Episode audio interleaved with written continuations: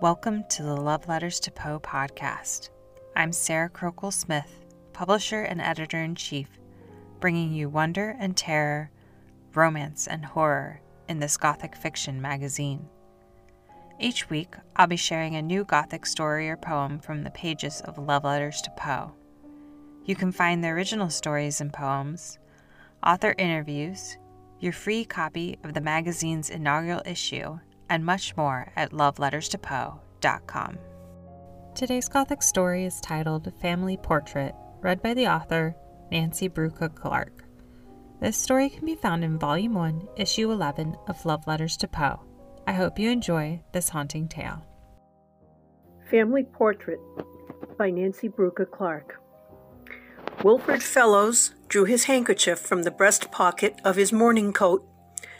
"Come, come, Hildegard, you mustn't make yourself ill." He proceeded to dab at his wife's eyes, all the while speaking briskly as one would to a distraught mare. "You're going to bear many healthy children."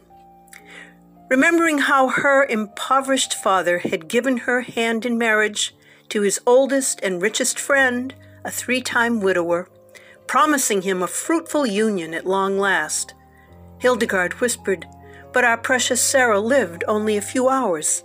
What if it happens again?" "Never dwell on the past," he beamed down at her. "Now, I have a surprise for you.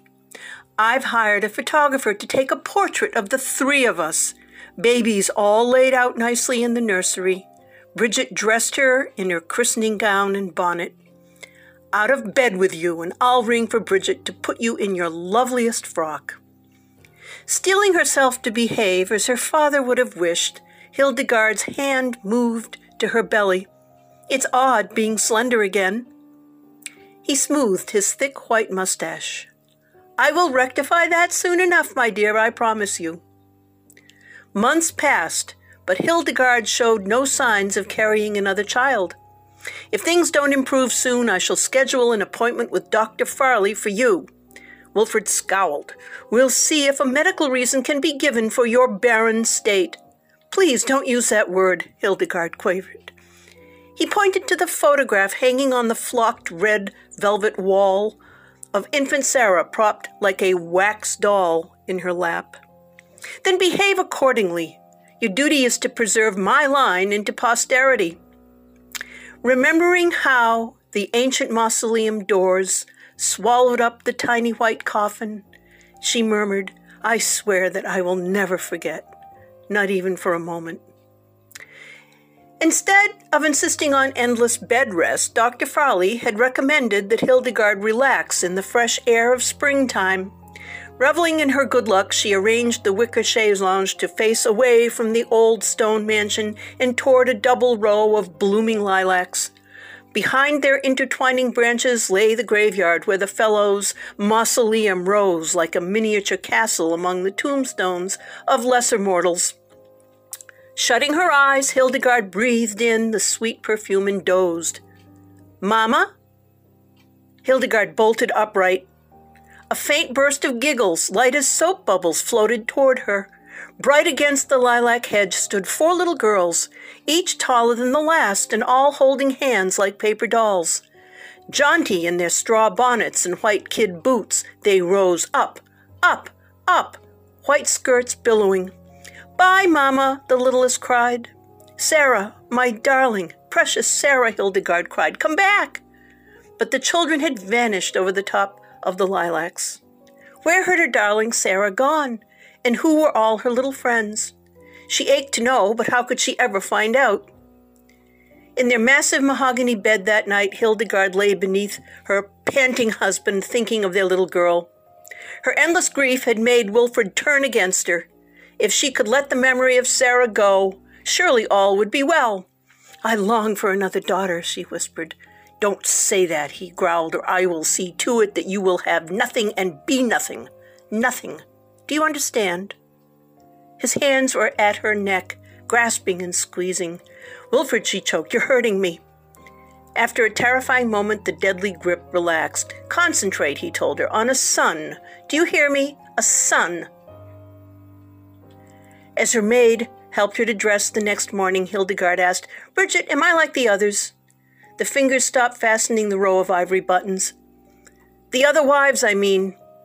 "Yes, madam." Once more the buttoning commenced. "How?" Bridget shrugged.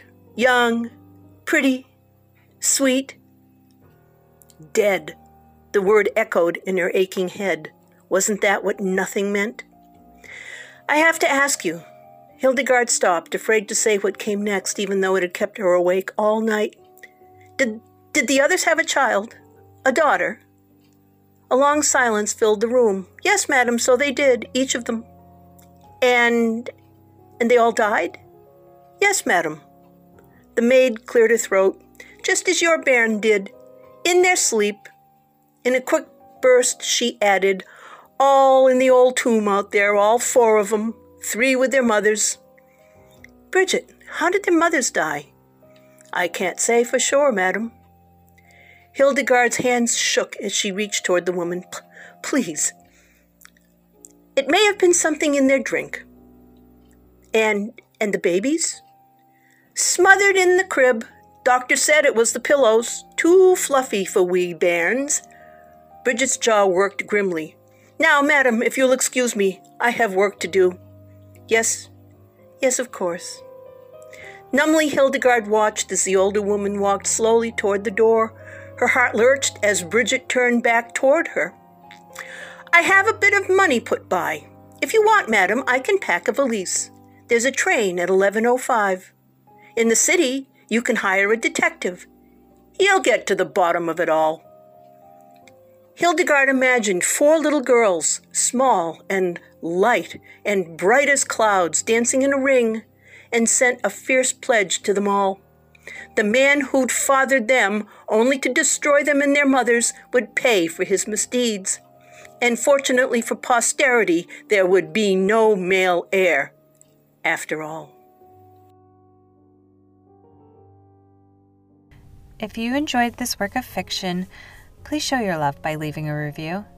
Never miss another story or poem by visiting loveletterstopoe.com forward slash join. And if you want the party to continue, I invite you to Prince Prospero's Masquerade over at patreon.com forward slash Love Letters to Poe. Until next time, embrace what lurks in the shadows. You never know what gothic adventure lay within.